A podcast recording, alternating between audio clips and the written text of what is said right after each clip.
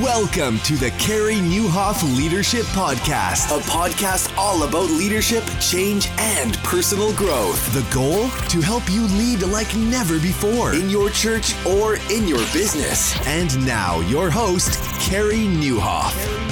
Well, hey, everybody, and welcome to episode 230 of the podcast. My name is Carey Nieuwhof, and I hope our time together today helps you lead like never before. Well, I think if you listen to this podcast even occasionally, or if you read some of my writing on my blog, or you picked up my latest book, Didn't See It Coming, you know that one of the core commitments that I have is to see you thriving in life and leadership. And that deals with a lot of like emotional health, just all the soft issues that maybe we don't talk about enough in leadership because these are the things that I see sinking leaders. Stuff like, you know, I wrote about and didn't see it coming cynicism, you know, pride, emptiness. It's, it's that stuff that you can't really figure out. And one of the voices that has really spoken to me in the midst of all of this is uh, Pete Scazzero. And I've got him as a guest. He is uh, quite well known now for his work on becoming an emotionally healthy leader and it's so good. I, I, won't spoil it for you, but Pete and I go back to a book that I read years ago when I was on vacation that kind of helped me realize, uh oh, uh oh, I, I, got work to do. And uh, so it was a real joy to be able to talk to Pete. This is a pretty honest, open conversation. It's about all that stuff. Like, remember when you were a young leader and you were really excited? And I know there's a lot of young leaders listening, but like, think back a year or two when you just started and maybe you had more enthusiasm than you do right now or maybe you were more hopeful or more optimistic. Yeah, that's what I'm talking about. That's where we're going to go today. So, whether you're in business, whether you're in the church space, uh, I think this is really helpful because these conversations determine how you end. It determines the kind of family you're going to raise, it determines the kind of person you're going to be. Uh, the kind of senior years you're going to have. And it's just so important to me. If you work on this stuff now, oh man, great things happen. So anyway, Pete's written a number of books. We'll link to everything in the show notes. And and you know, that sort of inspired me to write my last book, Didn't See It Coming, which is still months after release, number one in well, when I was recording this, all the categories: audiobook, Kindle. Uh, and hardcover. Thank you so much. Uh, it's all about overcoming the seven greatest challenges no one expects and everyone experiences. You can learn more at didn't see it coming book Com. Also, guys, hey, it is budget season, and I got two things I want to tell you about today that I think can help you immensely. First of all, what are you doing for your digital strategy? It is, after all, almost 2019. So, I really think that if you're going to engage your people maximally, you need a strategy. And you talk to most churches, they're like, yeah, I'm not really sure. Even if you have like a mobile thing, you're not sure what you're doing with it. Why not check out pushpay.com slash carey? Um, it's more than just a mobile giving platform. So, first of all, you know my conviction that, I mean, if you go to mobile giving, you are going to have more giving next year. So, there's that. But it's also about connecting with your congregation and the people you want to reach during the week. It's an engagement strategy. I love PushPay. They do great stuff. I think they're the leader at keeping our industry on the cutting edge of technology, and they have a huge heart for the church. Last year, they helped more than 7,000 customers process billions of dollars in generosity. So head on over. They got a special offer. I'm not going to tell you what it is, but if you go to pushpay.com slash carey, uh, just sign up, talk to a rep, and they've got, uh, well, a special offer for listeners of this podcast. Absolutely no obligation, but go to pushpay.com slash carey to learn more and get your church into the future in 2019. And speaking of the future, it is budget season. So are you thinking about how to fund your next big growth project? So if you're a senior or exec pastor, maybe you're trying to hire a youth pastor, a children's pastor, or you got a new building project, or you know, you know it's crunch time. You just got to save money. Remodel Health is a new technology solution that offers a unique health insurance benefits platform that's saving most churches, get this, 30 to 50% on their health insurance costs. Yeah, that's because they're really a technology company. They partnered with Medi-Share and they're an affiliate of Brotherhood Mutual. So you're working with the best. And on average, they're helping churches save 60,000 to $100,000 per year to repurpose toward projects that will help you do more for your ministry. So, in other words, like that's a couple staff positions right there. Visit remodelhealth.com forward slash carey to find out more and receive a free quote and buying guide today. That's remodelhealth.com forward slash carey. And by the way, Carey is spelled C A R E Y. in all cases. And uh, guys, I am so excited to dive into my conversation with Pete Scazzero. He is an amazing leader, author. He and his wife, Geri, do incredible things, and he's got real talk. So, this is about you. This is about your leadership because guess what? You bring you into everything you do. Uh, hope you enjoy this conversation. Here we go. Well, I'm really thrilled to have Pete. And Pete, I kind of need you to say your name because you say it with a New York accent way better than I could. Uh, so it's a it's Pete Scazzaro. See Scazzaro, but I can't I can't quite get the A right with my Canadian accent. Anyway, it's an Italian thing, Carey. It's an Italian thing and a New York thing, a Queens yes. thing. Okay, yes. great. Coming to us from New York City, from Queens uh, Pete Scazzero. And I have really appreciated your ministry over the years. Uh, it's got a a personal impact for me, as I was telling you before I turned on the mic, uh, because I took I think your first book with me as vacation reading about the emotionally healthy church, and you had that nasty assessment in the middle of it where I realized I'm an emotional toddler. This is like, I think I'm three years old. So I was like 35 going on three. Um, tell me how you got into the whole business of paying attention to the emotional health of the leader. What was your background and your story into that? Carey, it's not really very complicated. I got into it into it through pain mm. and through crises uh, in my own life and in my own leadership. So I didn't, I wasn't like pursuing this. It was basically a wall that I could not get through based on my experience, my gifts, my uh, you know, my network. I, I wasn't going to get through this wall. So at that point, I've been pastoring six, seven years, planted a church here in New York City. And uh, we were growing. Multi- we actually were planting other churches. But uh, I realized on an external level, people were changing, but not changing very deeply. And again, our context mm. here in the inner city of New York uh, we're a multiracial church with about 70 plus different nations in it. So, uh, as we had folks, African Americans, Latinos, all folks from all throughout Asia, Europe, etc., the racial tensions and dynamics were such that I realized that we were not going to reflect the multiracial body of Christ that the Bible talks about. We were we had a vision for it, hmm. but that our discipleship did not go deep enough to really change people that deeply. And then it was clear we were recycling the same old problems uh, under stress. And I said, there's, there's something wrong here because our discipleship's not working real well. And then on a personal level, my own life began to crumble. That's probably really got my attention. You know, I was stressed out, exhausted, like many other lead pastors. And uh, we had a split in one of our church plants. And I found myself very angry and bitter and cursing. Didn't know what to do with all that emotion inside of me. And then my wife was unhappy in the marriage with four kids. And so God was you know banging at my door for a while until Geri, my wife, quits and says I'm not participating in this pathology anymore and I'm not leaving you, but I'm not going to go to church here anymore. I'm going to go somewhere else. So that's what at that point hit the bottom where God had my full attention. Mm. And then I was ready to go into the we call today emotionally healthy discipleship and leadership. Then I mean, then I had to basically stop. God stopped me. You know, I wasn't going to. Where was I going to go at this point? What were some signs that you were emotionally unhealthy when you look back on that before Geri quit? What were what were some indicators, just so people can find themselves in the story? Well, just just ask. You know, for me, I mean, Geri, my wife, whom I loved, was unhappy. Hmm. I mean, she didn't feel loved by me. I loved her, but she didn't feel it. So that's always the first question. Here I am trying to love the whole world and my own wife doesn't feel it. Right. So that that was that was number one. Number two is I was really I, I was stressed. I was highly stressed, anxious, uh, going way too hard.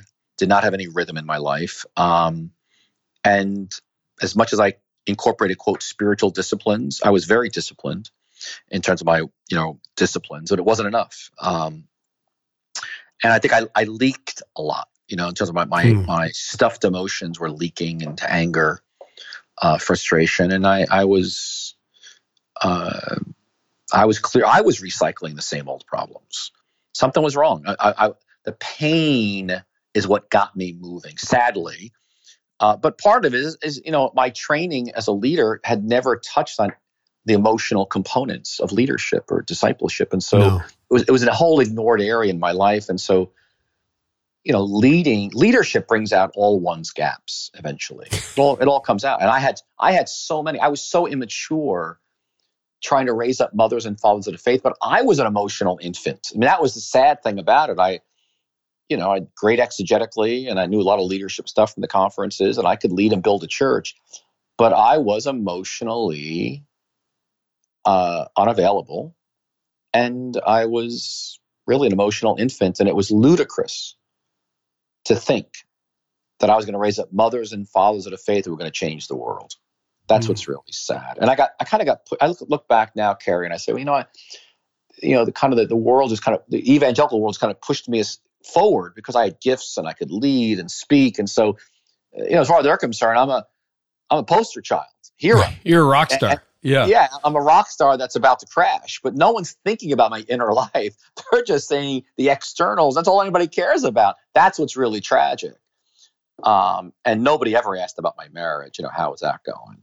That was a non-issue for most leadership conferences wasn't talked about what are some signs of emotional immaturity that people should look for you know i, I would I, I, would start with level of awareness self-awareness mm. about what's going on inside of you you know i just read a statistic of uh, i think it's that book emotional intelligence 2.0 those guys yeah. who and they said that 36% of people in the workplace cannot identify their emotions easily. Like you said, hmm. you know, what do you feel? They really, they really not sure. And I thought that's probably pretty accurate of most churches as well. I mean, people, they don't have a theology for our humanity, for what's, you know, emotional. We don't, you know, we have a theology that goes way back to Augustine or, you know, Neoplatonism that emotions are bad, spirit's mm. good, you know, the body's bad. And so we've got this kind of a, Neoplatonic view of life. And I think it really impacts us as leaders because we, we actually, this is like second, it's secondary. That what's important is what you do externally, what, what you're thinking, but not what's going on inside of you feeling wise. So I think your level of self-awareness of what's going on inside of you, that's, that's clearly number one. The ability to, in, to feel and to integrate your feelings into a healthy thought process uh, and then secondly is the pace of your life slowing down for Jesus. I that is, you know, is your life slowed down enough to be with Jesus out of what you do for Jesus? I think that that's that is a critical number two. Um, and then of course, as you know, Carey, if you want to really find out how you're doing, just ask the people around you. You know, how do you experience? Yeah. Ask them how how do they experience you? And I think I was a, you know, I was a I was a force, sometimes a destructive force, you know, when I walked yeah. in a room. Uh, and I don't think my presence brought great peace and joy to our team that I was leading. It was too frenetic, too anxious. And I was very unaware of how, for example, my family of origin had impacted me. I, I just, I was so unaware. Yeah. Uh, so I look back, I, it's sad. So I've been on a journey. It's been a, a slow journey over 23 years now, and uh, still unfolding, and it's been wonderful. But um, you know, I'm still on it. I mean, it's not like I like, hey, I got it, check.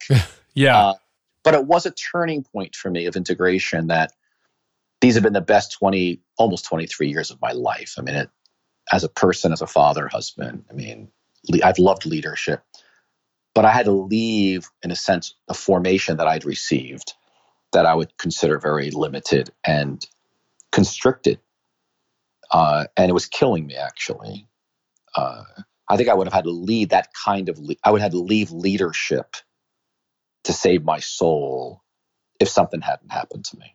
Had, had you continued on, the end was near or inevitable? Yeah, I think I would have left. I think I would have left and done something else. You know, um, yeah. I, I, my marriage couldn't support it. You know, my, my, my I mean, Geri wasn't going to participate in it. We had four small girls at the time, and she didn't want to be a single mom. I don't blame her. Thank God she saved my life. I, mean, I appreciate her. Yeah. Um, I, I, I don't want to be facetious here, but I'm just curious.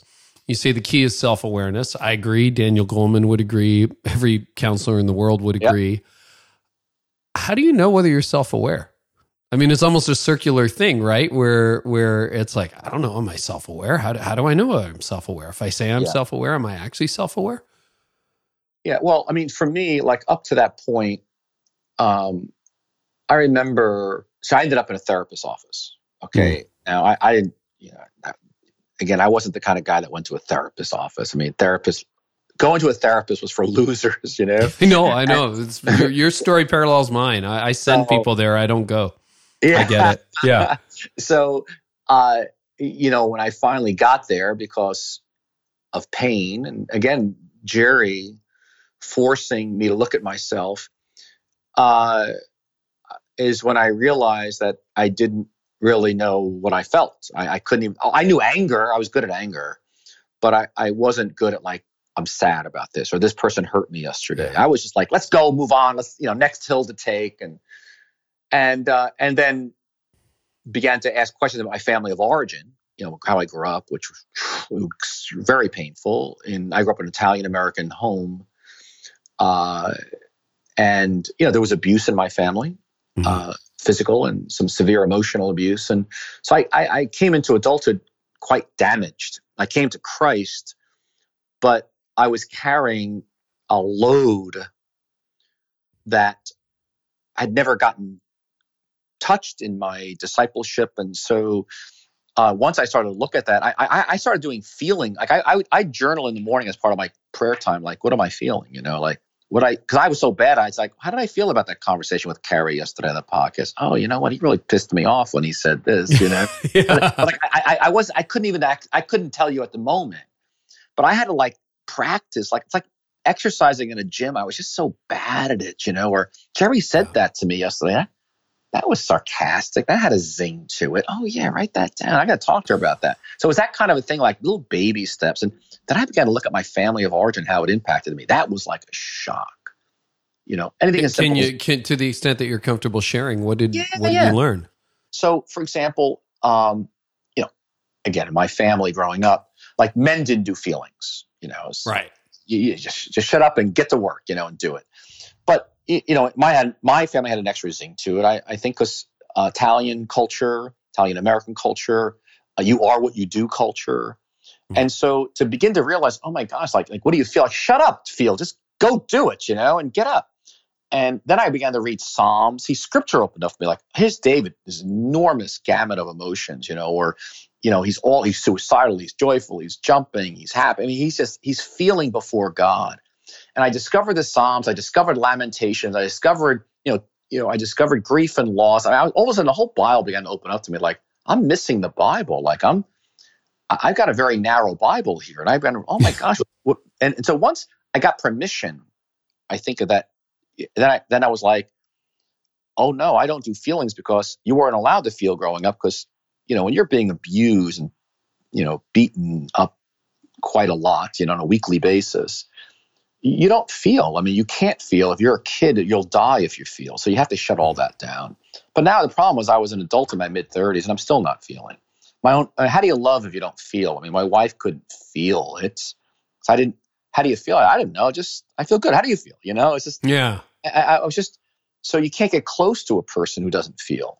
Love is about feelings right? It's it's connection. It's it's connecting a bonding with a person it's not an intellectual thing we think the same things and so you really couldn't get close to me because i wasn't close to me hmm. i didn't hmm. know what's going on inside of me how are you going to get close to me? You can guess what's inside of Pete. He seems angry, you know. So I would, and then I, I wouldn't, I, I wouldn't lead. I, I, you know, I have a gift of leadership, but my leadership was confusing because one, I didn't do conflict because I never saw it. I, I didn't. I never saw conflict resolved in a mature way. So I would just over spiritualize things, and I'd be a doormat. I just would, you know, I would. So how, how would you over spiritualize things? Because it happens a lot in the church. Yeah, it happens in companies too, right? I, I what I would do is is um, I wouldn't I wouldn't address it straight on. So right, I'm a leader. I'm setting vision. We're going forward here, and then of course you get folks who are don't think this is a good idea. It could be something, yeah. it could be as simple as I'm leading a staff meeting and someone wants to spend half the staff meeting praying. And I want to say, no, you know what? There's an agenda. Here's what we're going to do in the staff meeting. Something as simple as that. But rather than, you know, have a direct conversation with the person, one on one, you know, assert myself, negotiate our differences. You know, we, I call it clean fighting today, right? Let's mm. have a mm. clean, clean, you know, a clean discussion, speak clearly, respectfully, honestly. I would uh, stuff it I would maybe over spiritualize. You know, I think the Lord is saying this, you know, and throw God in there. Right. But I, I, I would be passive aggressive. I would give people a silent treatment. I would avoid. When there was a conflict in the church, I generally would take the blame for it and say, let's move on. Because I was so uncomfortable with tension. Hmm. And so I used to I used to love verses like Jesus was a lamb going to the slaughter. I used to feel like, okay, beat me up, but we're gonna, you know, we got to keep going here but I wasn't having an honest conversation with people about things. Something as simple as that, like speaking honestly. I lied so much, Carey, when I realized in 1996 that my life, I lied to myself about what I was feeling and what I was thinking. I lied to my wife in conversations, uh, in the bedroom. It could be in the bedroom, it could be in the kitchen, uh, because I didn't want to have conflict or tension. I I think of in our church, everything from spinning vision, which, as you know, is easy to do as a leader, exaggerating, looking at data, hard data, and being honest about it. You know, I just uh, so starting to be honest in 1996 was part of my revolution. Was being honest, mm-hmm. like that was like, oh my god, like that was hard. Uh, and every day I said, I'm going to try to. And I used to say to Geri, my wife gave me six months. We kind of had this convert second conversion, and and uh, we took a three month sabbatical to begin to work out that emotional health and spiritual maturity can't be separated. We said, well, look, let's just try to live it ourselves, personally in our marriage. Took a three to four month sabbatical, came back, and Geri said to me, I give you six months, you know, basically. Hmm. And I said, no, I think I, I can do this. You know, she goes, you've changed and we've changed now and taken some early steps. She goes, but, you know, we created a church here that everyone's doing it the way we have always done it. And for you to walk back in that system and I think you're going to be strong enough. And one of my criteria was that I would, our marriage would be first. Hmm. Like I, I, would lead out of our marriage. I, Geri, for, at this point after Jesus, like we made a vow, I'm going to lead out of the fullness of our marriage. And if any point you feel like the church is first, I'll resign. I made that commitment. Wow. And I meant it. And she goes, I don't think you can do it. And I said, I know. I said, but I, I, I'm going to give it a shot. I believe I can. I said, I will resign before I hurt you again. And so, of course, we, we cut our, you know, limits became a big part of our life, theology of limits. And, and, uh, it, but it was a day by day thing. And so it was a matter of changing not just ourselves, but then leading out of our inner life and then out of our marriage and changing our culture. Uh, it was, it was, it was quite a journey. It was really was. And I, uh, but at that point, I had nothing left to lose because it was awful. Mm. It was awful. And uh, I'm embarrassed. I look back, I'm like, oh my gosh, Pete, like, dang. Not that I haven't made many mistakes since then, but the level of unawareness, especially how my past impacted my present, I just can't even believe it. How the shallowness of my leadership and discipleship. And I was saying all these great things in the pulpit from scripture, but I wasn't living very much of it. Yeah. The lying part. There's a, a researcher who says the average person tells about 200 lies a day, which seems crazy. but everything from, you know, hey, do you like cauliflower? Sure. Yes. To, I mean, little stuff. I'm not talking about lying to yeah, the IRS yeah. or the police. I'm, you're talking about like trying to get through a meeting is a great yes. example, or over spiritualizing things, or telling your wife something that you know isn't true. It happens a lot in the church, doesn't it? We don't tell the truth. Well, we want to be nice. Yeah. And we actually believe that if I can, if you, if I'm nice to you, that that's helping you. And we forget that we're not helping people if it's a truth that sets us free. Now, again, yeah. we're talking about we want to be respectful, right? We want to be thoughtful, not imprudent and nasty. Yeah. But lying is n- never going you're never going to build the kingdom of God by pretending that what's wrong is right. Hmm. And I think what happens in leadership is because we want to be liked. And I, I didn't, I, I did not realize, Carey, how much I wanted people's approval and validation. Sure. It was deep. And again, you got to go back to family of origin for that. And there were some gaps in my own for, you know, my own just developmental, didn't get validation or approval from my parents for different reasons. My mom had mental illness and my dad was emotionally unavailable. So here I am, like now I can get validation from preaching and teaching and casting vision. But if I have a one on one conversation with you, Carey, as someone who works for me, and I got to tell you that you did a poor job, mm. you're not going to like me. I have to let you go. You're not going to like me. No, and people so, pleasing, and, right? Yeah. And so I would avoid that conversation and I'd preach more, teach more because that was people like me then. You're with me? But I, oh, yeah, I yeah. was so I, I wasn't aware of how that was a deep family of origin issue of validation and just memorizing a few Bible verses was not going to change that. You said something very interesting that your spiritual walk, like you believe in Jesus, you you love him, you read the Bible, you pray.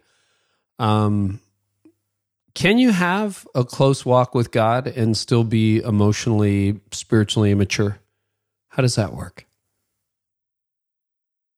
Well, let me ask you a question. Can you yeah. have can you love God zealously and be and and yet people experience you as defensive, judgmental, and unapproachable?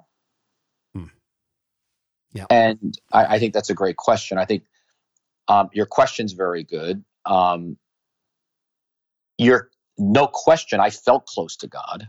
Yeah. Um, and I would go to, I was, you know, we're, you know, charismatic church. And so I was going to major revive, you know, prophetic kind of meetings and, uh, you know, glory of God coming in a room and experiencing all that. And our church, I would say, was very much like that in the early years. People came to Christ, people were healed.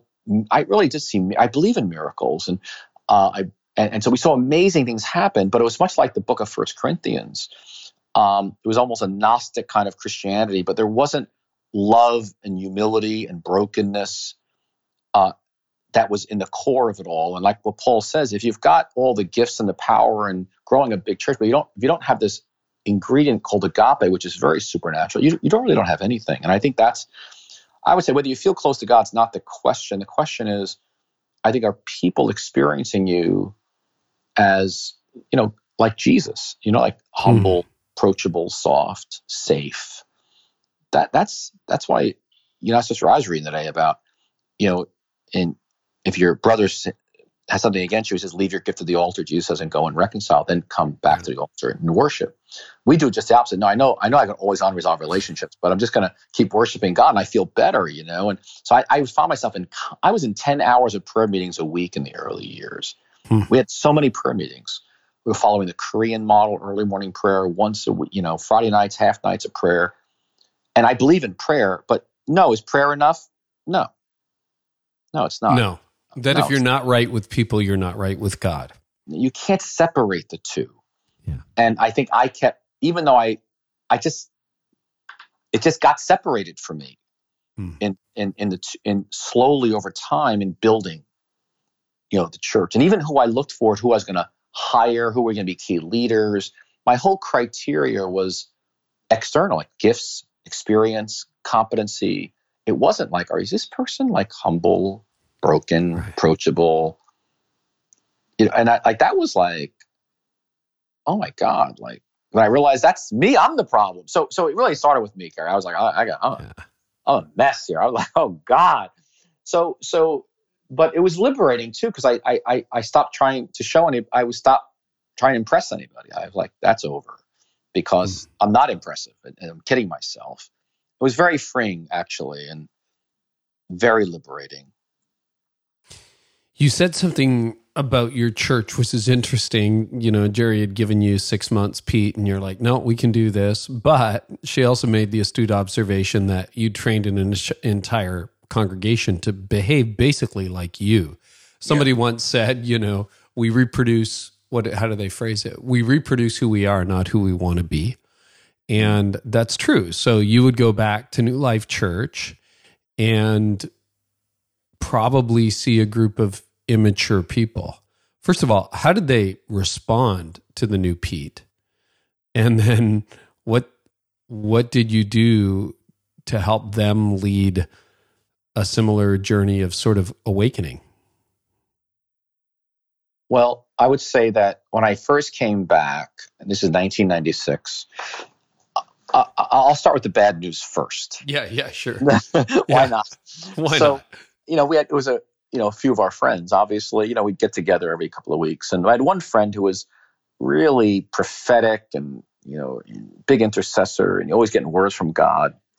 But he he didn't like he tended to be on the judgmental side. I'll put it that Mm. way. And I'll never forget, like he we we we get together for a big Italian meal, Italian guy, you know, and and he was you know when he started criticizing some other pastors in the, in our city here, uh, and I, I couldn't take it. I was like, no, wait, wait a second, don't talk about him this way. He's, you know, I just appreciate. We love the church. We love the whole church, and we've all got flaws. And and he didn't go over well, and did it again and again. And um, I realized that like I I, I don't want to participate in this. Hmm. And so I kept saying something, and I said, I I don't want to have an enjoyable dinner here, if you're going to criticize, you know. But to actually have a conviction like that, it cost me the friendship. Yeah, you you guys didn't stay friends No, after no. that? Well, he left. He left the church and felt I was arrogant and all that stuff, you know. And so it just. But actually, what happened was his marriage wasn't in good shape either. Uh, he's very spiritual, and I basically let him know that if you're going to continue, I said uh, before you use your gifts any longer in our church, I said you, I said your marriage has to have integrity. And I said it doesn't right now. Your wife is miserable, and as your pastor, I'm telling you to like just stop taking care of the whole church right now and ministering to the world and get get to work on your marriage Hmm. out, out of which you're to use your gifts and that didn't go over real well so because no one was going to teach him he was you know he kind of had a direct line with god oh, yeah, it's fine you know and god moved him on to another church and i get i get that and it worked out okay right i mean for him and but i i, I began to set some i think parameters of what's Yeah. what's acceptable, what's healthy, which I think a pastor is meant to do. A leader does determine the culture. So, I, but that was that was very that was in a couple of instances in a couple of individuals. But in general, just like I was in need of like a deliverance, I was in bondage. I, the whole church was, in a sense. I, Yeah. I, I think within, and and so we began to do it very slowly. Just bring it to our staff team, our board, and I didn't write anything, Carey or speak on it anywhere for seven years. I just said, let me just live this out. And actually, a good friend came to me and said, Pete, don't write it down. Let it age like good wine, this material, Hmm. and then you can write it down. So after seven years, I, I wrote down the book, The Emotionally Healthy Church. I said, let me put this on paper theologically. So I had to do a lot of inner work of starting to live it out. But it was, it was, you know, it was, people were, I remember one woman, uh, and I was on the phone with her just the other day when we shared our story, uh, Geri and I, about our marriage being a mess and falling apart and just and she ran out of the room and i went after her at the time i said what what are you doing she goes i feel like you're naked and i'm so i'm it's not how i see a pastor like it just scared me Hmm. and uh, we, we were just sharing about Geri's unhappiness i mean it wasn't like Right. was anything that horrific, you know, but it was just for her to see that kind of vulnerability and brokenness and tears. Just, it was a, such a paradigm shift.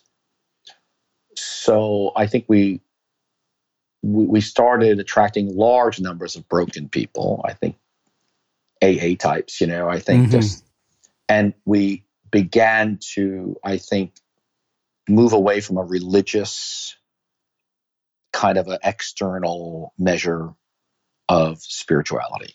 That was a big shift. That that was big. That, that was big. Do you see, because you work with a lot of leaders nationally, internationally, do you think people use spirituality as a mask for emotional ill health? And if so, how? Well, let's put it this way: people can use a lot of things to mask emotional immaturity, right? So if I I, I could be a CEO and just be absorbed in my business, making money, and be masking all my immaturity because I have money, I have power, I've got position. So I can use a lot of things to. I can go from relationship to relationship as a single person to mask my immaturity of not wanting to be alone. So there's lots of things I can use. So do people use the church and leadership Of course they do. What? Of course. And I think that should be the norm. We expect that. Um, I mean, if you look at the New Testament, look at the you know Jesus with the Pharisees and Sadducees, trying to talk with them and trying to help them come into some vulnerability, some openness, some softness, right? And explodes on them in Matthew 23, you know, woe to you, you know, you you, you tell them what to do, but you, you, don't, you don't practice what you preach. And I, I think that that should be the norm. I think the question is, am I getting the kind of discipleship and mentoring I need as a leader to help me not follow the way of the world's understanding of leadership? And I think unless there's some, to, you know, in evangelicalism or, or the Christian culture, I think, has bought into a secular leadership model, which focuses on the you know success and numbers and all that. That we have to make an effort to go this direction because it's so countercultural and counterintuitive, and it's slow, which is which is mm-hmm. hard. Do you think, generally speaking, that the emotional health of a leader is reflected in the emotional health of a congregation? That as goes the leader, so goes the church. Yes, yes. There are some situations when the the, the system is so toxic, mm. and especially when a pastor is maybe stepping into a church that's been around a while, that it's not possible to remain in the situation. That there are a few that are like that. Um, but I think for the most part, if we've been pastoring a while, the church will reflect our level of differentiation, will reflect our level of health. I had a friend who was a PhD therapist used to say to me, Pete, you want to be, by God's grace, the most a, a mature person in the church, emotionally and spiritually.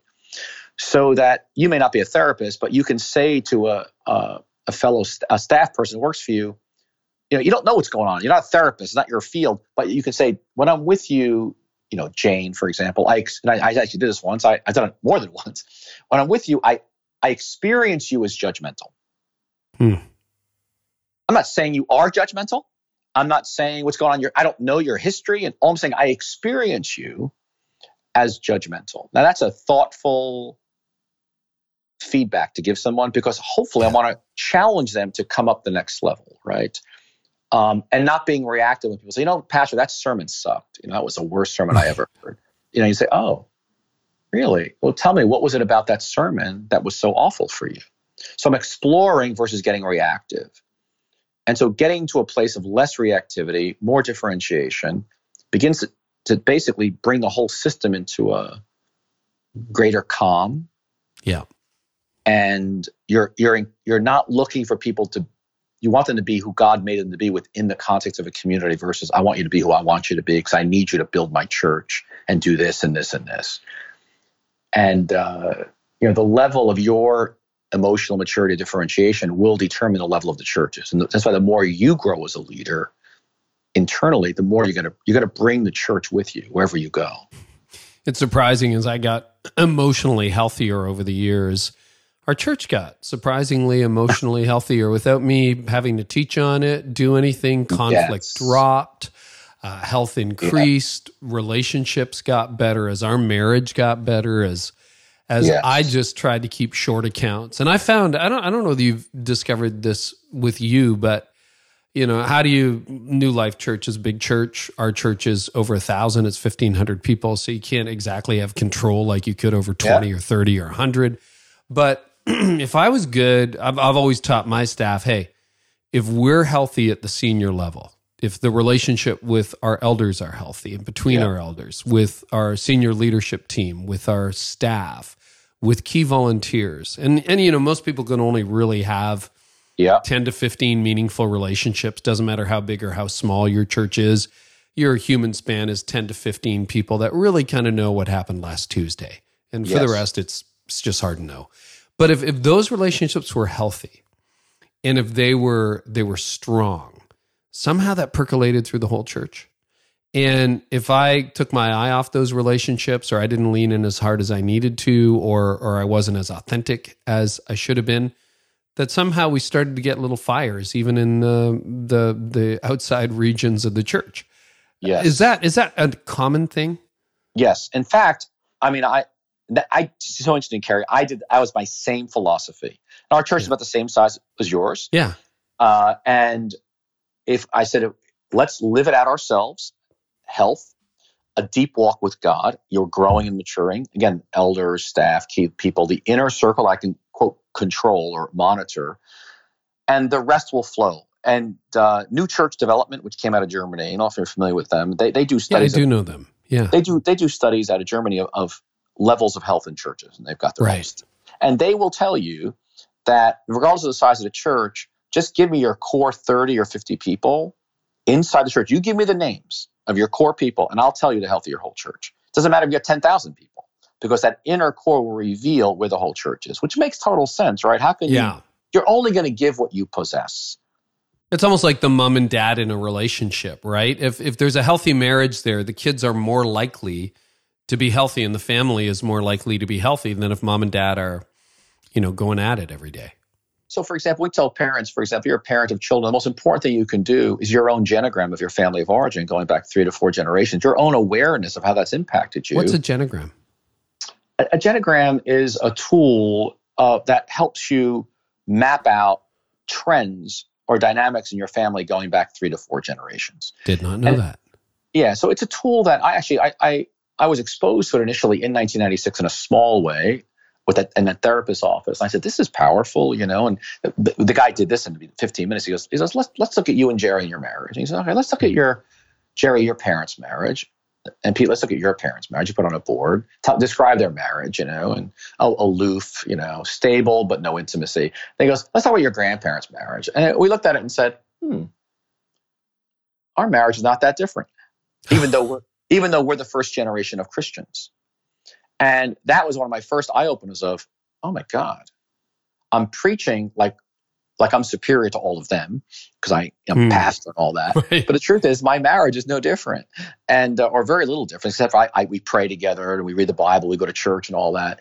And that was my first indication. Oh my gosh! And so a genogram, and I, I did my advanced work in marriage and family, yeah. And uh, so there's all levels of doing a genogram. So I actually like worked on it. how do you help people get it? Like, how did your family do? What's what is success mm-hmm. for your family? You know, how'd your family do conflict? How'd your family do affection?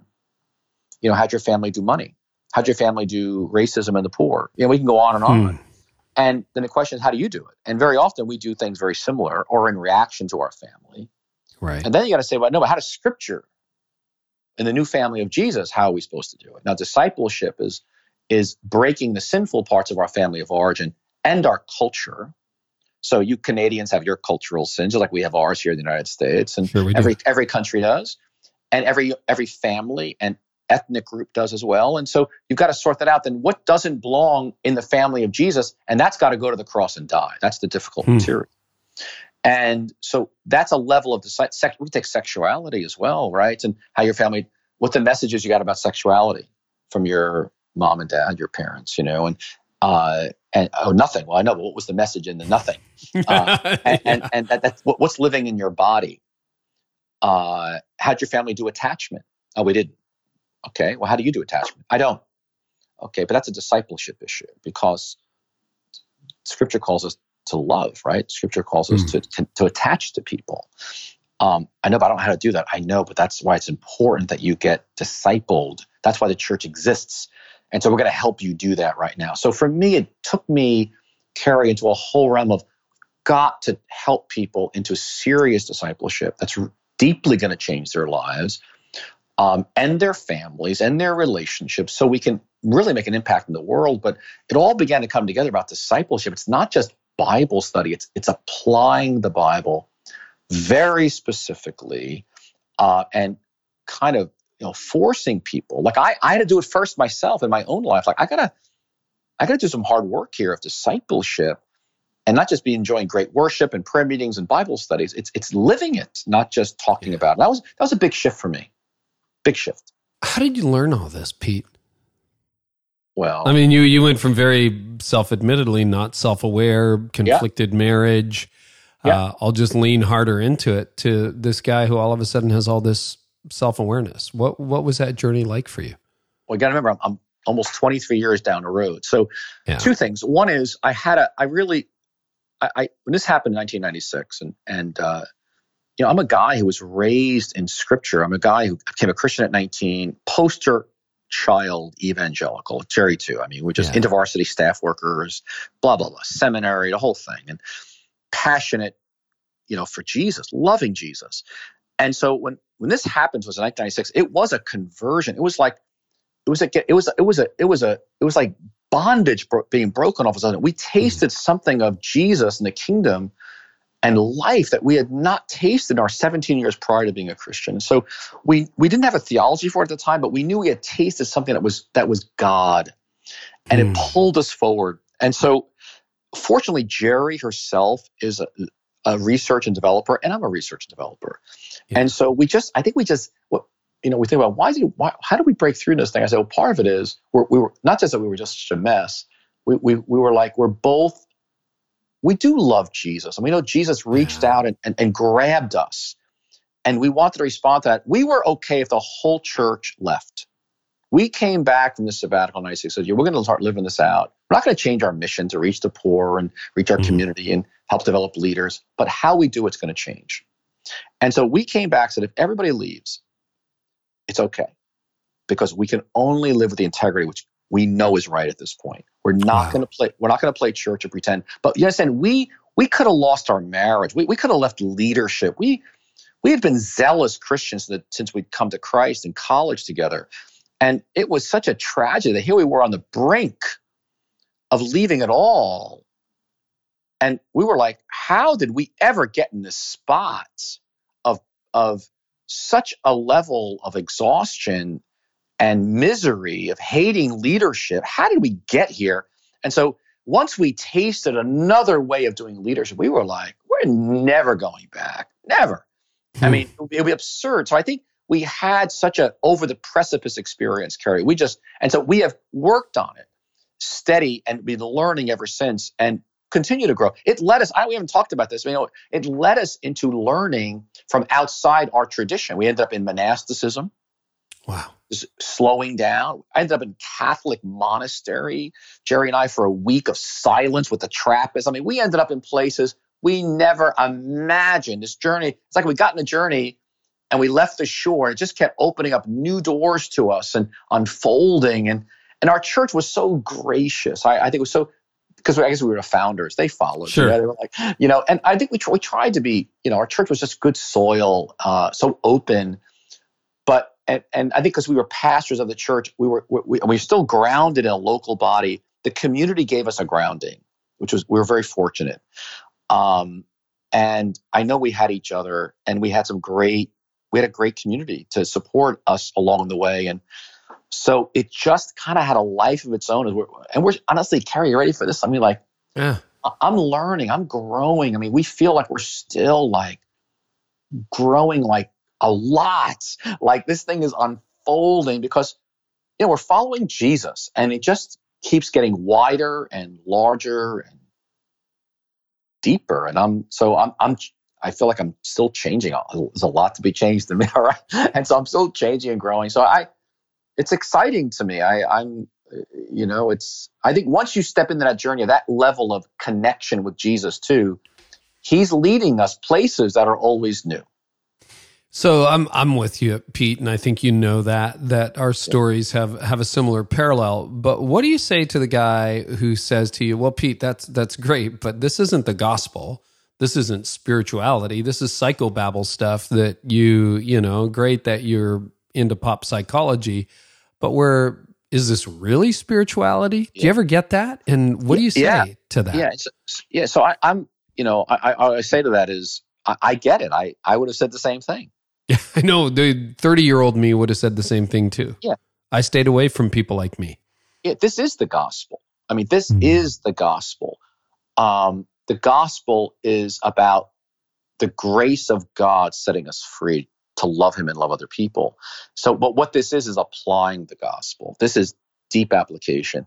Listen, ha, I know that I preach the gospel, but I lived law.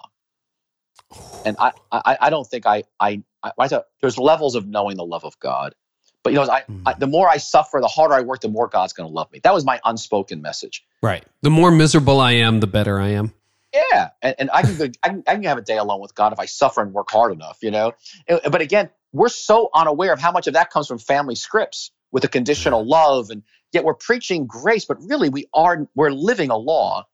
And we actually end up giving that to people around us. And why aren't they being why are they feeling a heavy yoke from my leadership versus a freedom?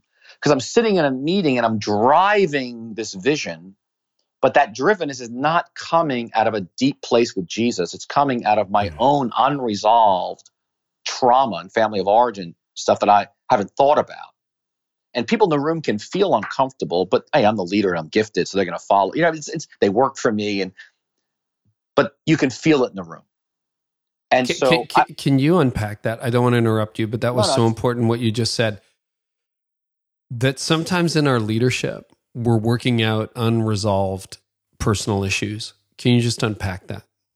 Well i would say it you are working out your unresolved personal issues not sometimes you are. And especially with authority figures, uh, it really comes out. So, uh, for example, in a very, I learned the hard way over the years that you, when you hire someone who has unresolved issues with their parents, especially your father, uh, it's going to come out with you as their as their leader. It's only a matter of time, and they're unconscious of it. You say yes, they say no. You say up, they say down. You say right, they say left. You're like, this is so irrational, you know. Um, yeah so, but uh, and and very often the ambition, the drivenness is coming from a deep well somewhere else. Mm. Uh, and you know, it's like to be with people. It's never enough. Just never enough. That's a good sign. It's going back somewhere. So for me, who you are is is way more important than what you do. I mean, it's who you hmm. are is what you do. Uh, it, it's your person up there that we don't need I, I, I, 96 i realized we don't need clever illustrations and i really got the contemplative and learning from the desert fathers was a, you know actually experiencing i think the riches of monasticism outside of you know in, within the orthodox roman catholic and even some evangelical protestant orders really gave me a vision of a life with god and, and a practical vision that far was so outside the box of my training as a pastor that really served me to realize okay, no, I'm first a contemplative who seeks Jesus. My, my hmm. life is seeking his face. You know, one thing I ask of the Lord, this is what I seek, that I may, you know, dwell in the house of the Lord all the days of my life. Psalm 27, 4 of David, you know, that he is my life first. And after that, I'm a leader, but, I, you know, I'm, I'm pastoring the church, but that, this is not my life. He's my life. And I think that enabled me to transition out of being lead pastor and take a different role in the church under the board and not being in any kind of executive leadership anymore. Because my identity was not in that any longer. I did it 26 years and it was great while I did it, but it was over. It was just over. And it was important that someone else step in and do it and take the church forward. And, but that, that deepening our walk with Jesus I, I again, I would say that's foundational to everything. I mean, uh, that many times we end up not. I, think many times in our churches, I discovered uh, my relationship with Jesus became more functional than intimate. And I, it was the monastic, it was the contemplative tradition.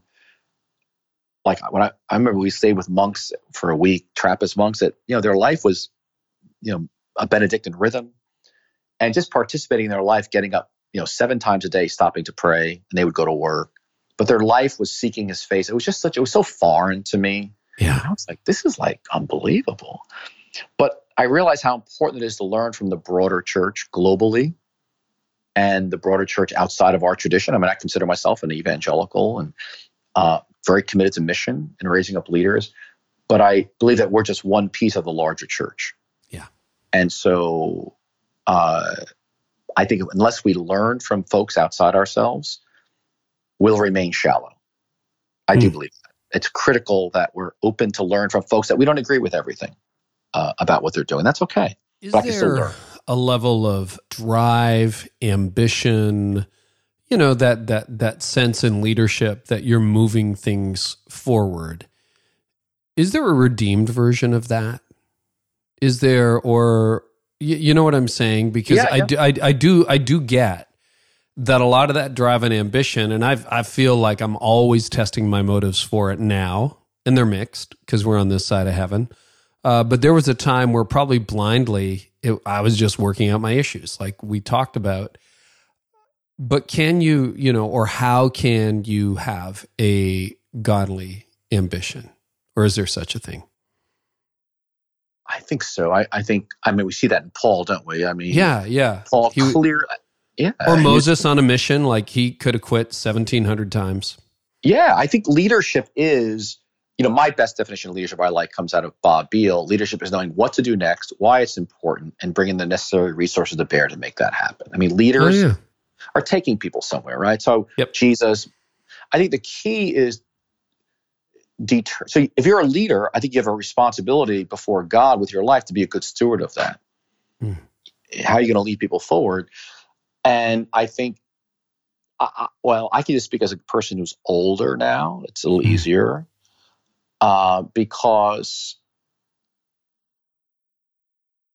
there's nothing like, first of all, aging is a, such a gift mm. because you're, I mean, it just, it just becomes so clear that I mean the foolishness of it, the, the, the absurdity of trying to impress people or whatever you know, with what these goals that want to make a lot of money or have a big company or church or it, it's so sad actually when people are running after it you're like it's all right you'll come back it's a wait i hope you survive i hope i hope you survive the process but yeah. you know part of it's just that immaturity but i i i think the ambition is tempered by one I really do believe that we need to, every leader in particular needs a deep anchor in Jesus. So mm-hmm. I'm a, hmm. Believe the disciplines of building in silence and solitude and stillness, these aren't optional spiritual practices for a leader, especially in the 21st century. These are, these are indispensable. Yeah. Uh, that's, and I, I think, you know, I have a spiritual director. I've got a, I got some mentors. I've got a, you know, uh, therapist I'll go to occasionally as well. I go, you know, my wife and I'll do rounds of therapy personally or mm-hmm. together. Mm-hmm. So I'm always working on myself to kind of, I don't trust my, then I got, you know, I got people around me who's, who's, I, I try to create an environment. Well, whether I want to or not, they say stuff to me. Uh, so I think, you know, we can do foolish things at any point in our life, regardless of how wise we may be at the moment. So don't ever want to underestimate that. Uh, but I think if you're if you're deepening your walk with Jesus, um, and you're listening to you're, you're asking God, what would you have me to do? And you don't if you you know that Ignatian thing of uh, Ignatian principle of discernment of on a scale of one to ten, are you holding it before God like totally like God, mm. whatever your will is?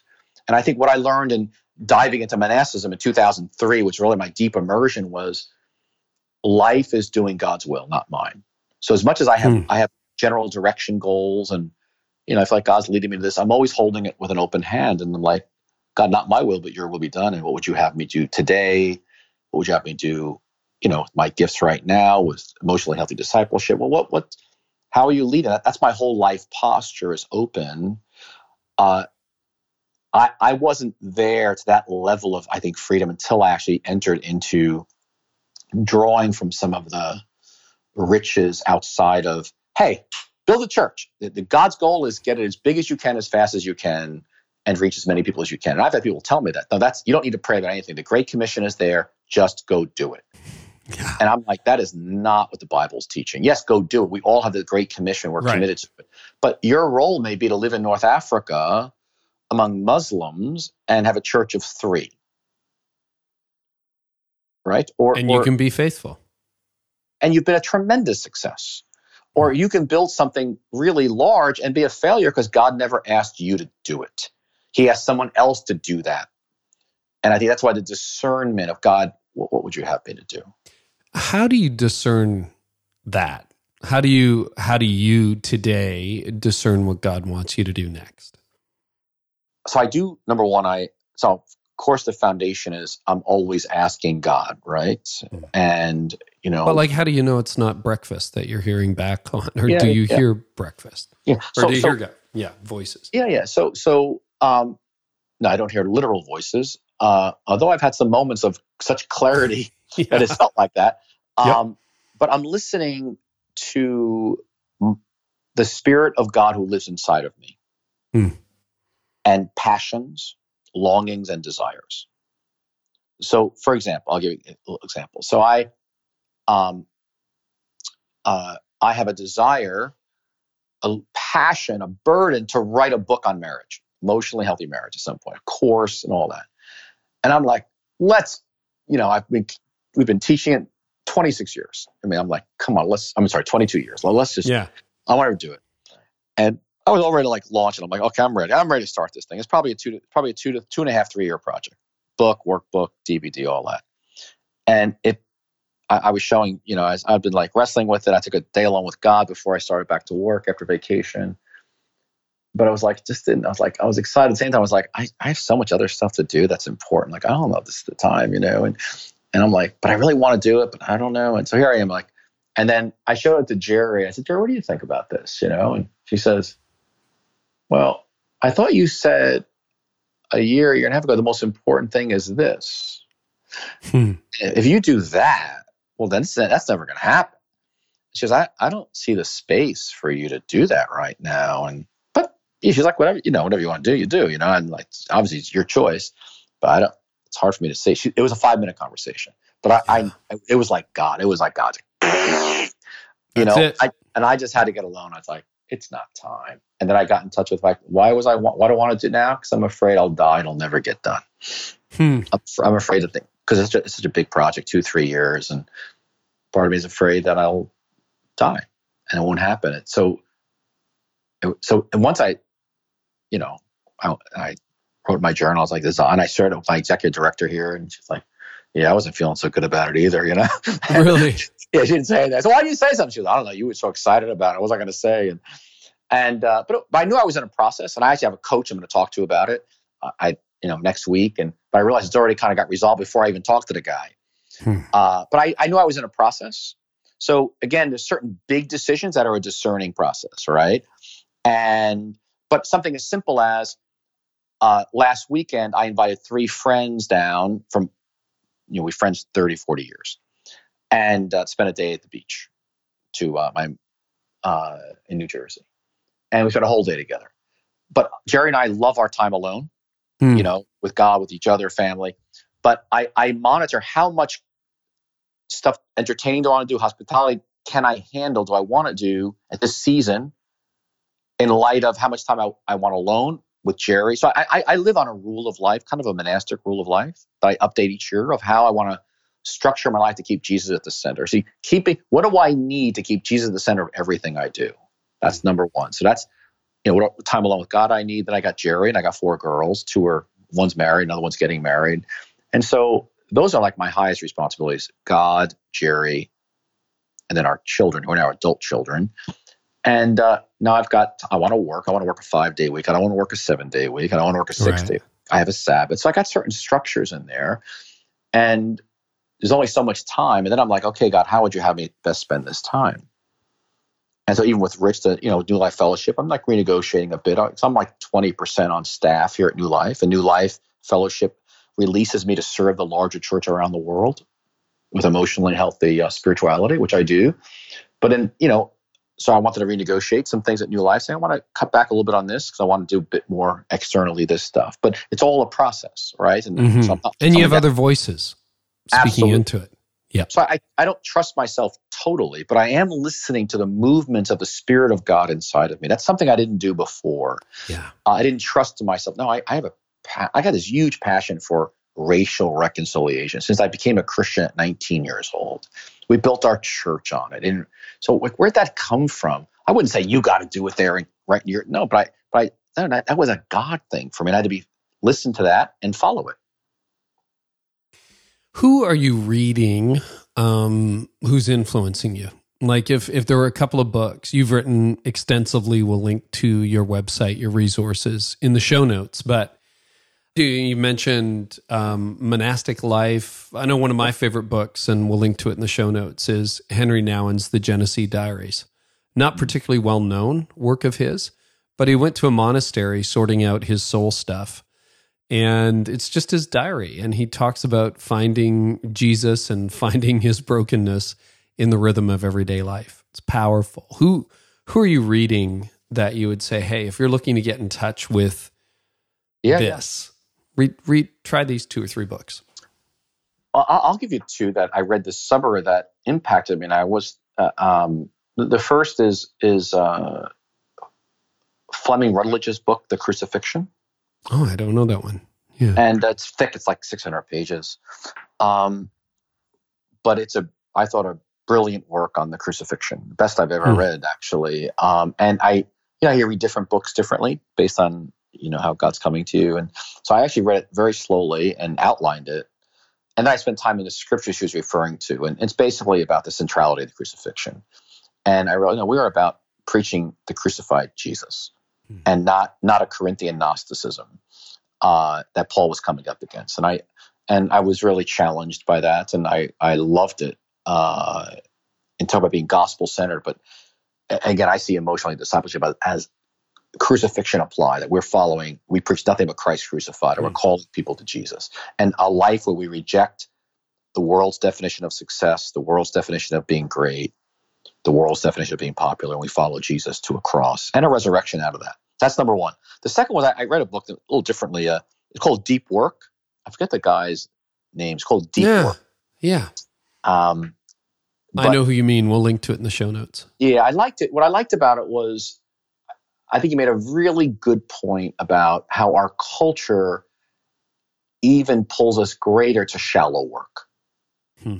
And how important it is that we set aside very specific time to do deep work. So I so what, what's what's impacted me since and I I I know what it is to write a book, as you know, Carey takes a lot of deep work. You got to isolate yourself. You got you got tremendous discipline of just staying with it, not moving from your seat.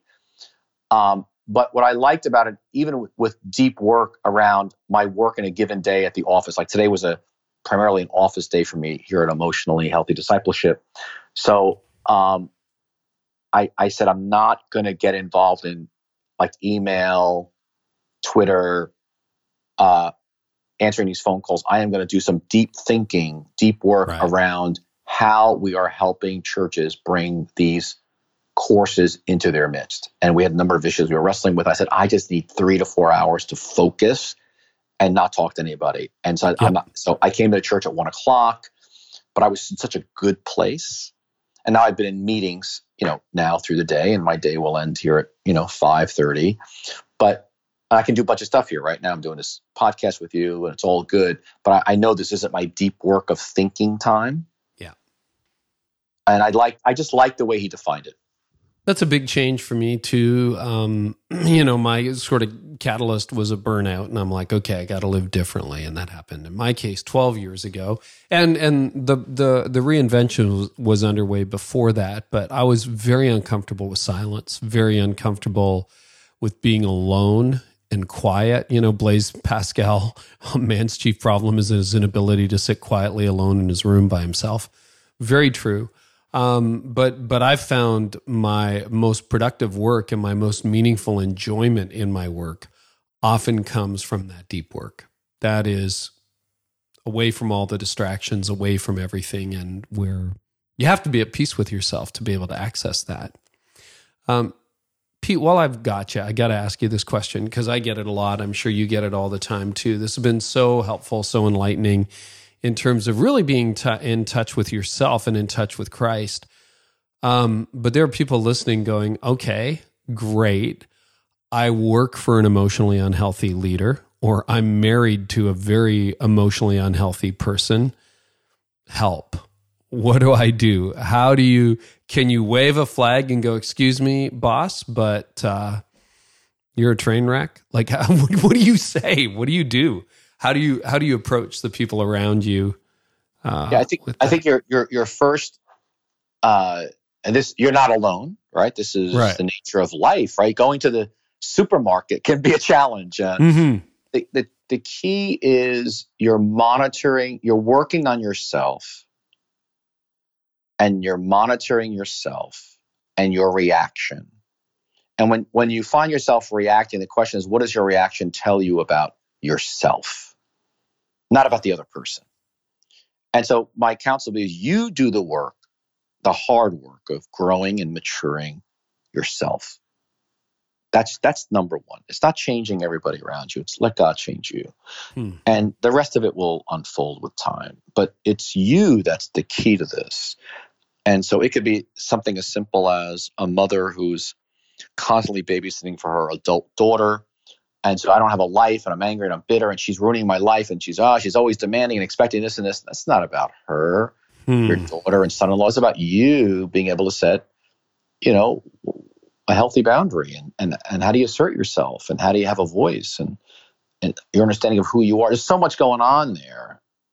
So my focus, my word to you would be work on you first before you work on anybody else. It's a good word. Kind of a lifetime project, too, if I'm not mistaken. It is. Yeah. And it will unfold. It will unfold. You can't control the people's reactions.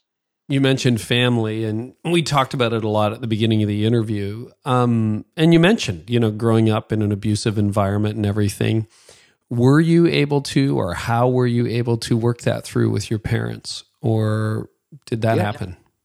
Absolutely. I, I, I, in fact, the great thing about doing this kind of work uh, in your family of origin, it actually heals the relationships because you don't want cutoffs. Hmm. You can have emotional cutoffs, physical cutoffs.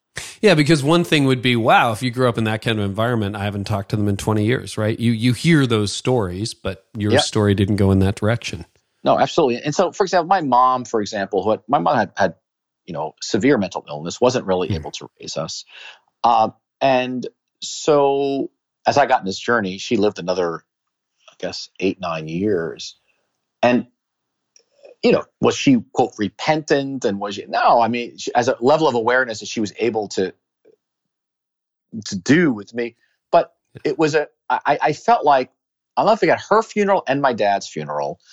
I remember saying, looking at my whole extended family, in the room and saying, I, I've, first of all, I, I have a great relationship with everybody. I don't have any cutoffs, any mm. unspoken stuff. I feel great. But I wasn't living any kind of lies anymore. And I just, not that we spoke about everything and not that everything was all, quote, resolved, but there was integrity in a sense of, I have my direct one-on-one relationship with everybody. I'm not going through other people. My siblings, you know, we're very committed to our relationship now. We're spread around the country in the United States. And we all kind of came through a war together. But we all have, and we all know where we've been. But we've we, you know, we we meet every once or twice a year, uh, stay in you know weekly contact with each other, and it's wonderful. But do we carry scars from our past? Of course, we all do. You know, yeah. and uh, but I would say that this is the way to healing of the cutoffs of your past is to go back. I call it go back to go forward. Like mm. Joseph. Joseph's the great example in scripture. He went back with his brothers who betrayed him and wrecked him, but he saw the hand of God in all of it. And he was able to use it so he could be a blessing to the world out of his pain. He grieved it, and I had to grieve it. So grief and loss is mm. very important. But he he knew that he became a gift to the nations. And I believe that God's called all of us to be a gift to the world out of mm. our histories, regardless of what's happened to you. So I, I wouldn't be having this conversation with you, Carey, if I did not have unique pain of my own life. We all of us got our pains, right? But because I've I've I've grieved and connected with my own pain, I can connect with anybody's pain. I may not have mm. died. I may yep. not have died of AIDS. I might not have been raped. I'm not. I may not had a child die, but I have grieved my own losses. And if you grieve your own losses, you can grieve anybody's losses. Hmm. That's and so that's why it's so important that people get in reality because spirituality, if anything, is all about reality, not medicating ourselves to run away from it.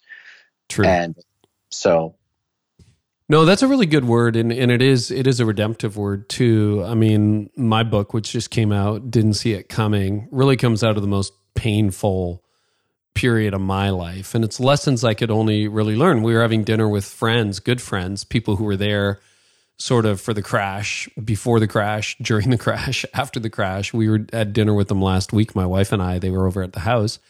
And he's remarked on it three or four times. He said, It's amazing to me how something that painful to you is something God has used again and again. But that is kind of the promise, isn't it? Well, Carey, absolutely. Tell me the title of your books. I'm going to ask you to send me a copy since it just came out. I just would love to. Would it just came to. out. And give me in three minutes or so the thesis and heart of the story out of which that came out of and what is the gift you're trying to communicate to us through that Yeah. So the book is called Didn't See It Coming. It's about overcoming the seven greatest challenges that no one expects, but everyone experiences. It's semi autobiographical, a little bit like your first book, um, The Emotionally Healthy Church. Uh, but it really deals with seven issues that I've had to tackle, and I've just seen lots of other leaders try to tackle that are the stuff that flies under the radar screen. Uh, things like cynicism, mm. emptiness, you've already talked about. Like, why is it that you can be successful on the outside but feel empty on the inside? Why is it that you can be grateful, like you know you're grateful, but you don't feel full? Irrelevance, pride, disconnectedness, um, just this, you know, feeling of being all alone and isolated in leadership uh, um, compromise, not just the moral compromise that gets you divorced or fired, but the little things, the lies you tell every day, the the unwillingness to be honest with yourself or with your team or with your family. I Like so it's that. really it's really those issues, and then I've got a section on burnout too because I I, I hit burnout uh, 12 years ago. I was 41 and it was really, it was a, a, slide into burnout where I started to learn about some of this stuff and went, oh gosh, I'm becoming cynical. What's up? And really the the book is is a breath of life saying, okay, so you grew cynical. All right, so you burned out or you got low grade burnout or you feel empty. That's not the end of the story. And so there's sort of a meta theme in each of the sections and each of the issues about, okay, what theologically is going on here and then I try to give some really practical tips. Like when it comes to pride, I think a lot of pride is is is driven by insecurity, not just narcissism. If pride is an obsession with self, the insecure are proud people because they just they don't want smart people in the room. They they're afraid to let other people have the spotlight. They wouldn't do what you did and step out of the senior role. They would hang on to it until they die because their identity is is tied up in it because they're afraid um, so what do you do? Well, that's a theological problem at a very deep level. We go there, but then it's okay. Here's what you can do next week: push someone else into the spotlight. Just just give them the chance that the habit of humility will will actually cultivate a humility in you, and you don't have to wait for your emotions to start. Eventually, your emotions will catch up to your obedience. So that's what the book's about. That's why I'm I'm saying a lot of very quiet amens as you're talking over the last hour. Well, I think I love it. I look forward to reading it. But I, and I think our best books for me come out of our lives. I, I think yeah. that's one thing. I, you know, I, I, I write along the journey. I, I think that's what do you have to offer, but out of what how God's coming to you hmm. as a person, as a leader. So that's that's fantastic. That that's well, thank you. And and you know what? In in a real way, you've been part of that journey. So thank you, Pete. I really appreciate it. Hey, people are going to want to learn more. You have your own podcast. Tell us about it, and then tell us a website where they can find you and connect with you. Yeah, so the podcast is called Emotionally Healthy Leader, but I would encourage people to go to our website, emotionallyhealthy.org. And basically, our mission is uh, to equip the church in a discipleship that deeply changes people uh, for the sake of the world. So uh, probably for, as a leader, the, but the key book that's out there is The Emotionally Healthy Leader that I wrote after my 26 years of being lead pastor. Um, that is probably the most popular book out there for leadership. But leadership flows out of healthy discipleship. And I found that many leaders have gaps in their discipleship. And thus, we're talking about things like managing a team and strategic planning, but how are you going to discern God strategically for an organization if you're not discerning God for yourself on a personal level? And so I would encourage you to go to the website. You folks look at um, some of the videos on there about what is this emotionally healthy discipleship course and the leaders kits. And I would just go to a, you know, just begin to explore in there. That's what I would encourage people to dig into is what's called emotionally healthy discipleship course. That I believe is going to be the fruition of our 22 years of work offering the church something to bring to the church that's going to radically change their culture. But it's not your average, you know, Bible study. This right, is a you're, right. you're going to do a genogram. You're going to do silence and stillness and daily offices and Sabbath and it, uh, in fact, Carey, she's thinking of your church. Check it out as well. Will. Uh, we're, in a, we're in a very early stages. Uh, it's not a small group curriculum. It's a, it's a much like Alpha. It's a centralized course for evangelism. It's a mm. centralized course where the leader gets trained. The leader has to live it a little bit before you teach it. Yeah. So we say if you haven't lived it, don't teach it because you, you just you're just transmitting information. It's gonna it's like Im- immunizing people against the truth. So don't do it. Wait, live it, and then teach it out of your life. Then it's going to have some significant impact. We will link to all that in the show notes. Pete, I can't thank you enough. Thank you so much. Carey, thank you very much. It's been a joy to be with you. And it's been great getting to know you. Yeah. Yeah. It's fun that we get to do this, isn't it? It isn't. Now I've got the idea of interviewing people on my podcast as well. So you will be one of my guests. I would once love I, to. Once I get rolling in it. Thank you very much, Carey. God bless you. And thanks for the privilege.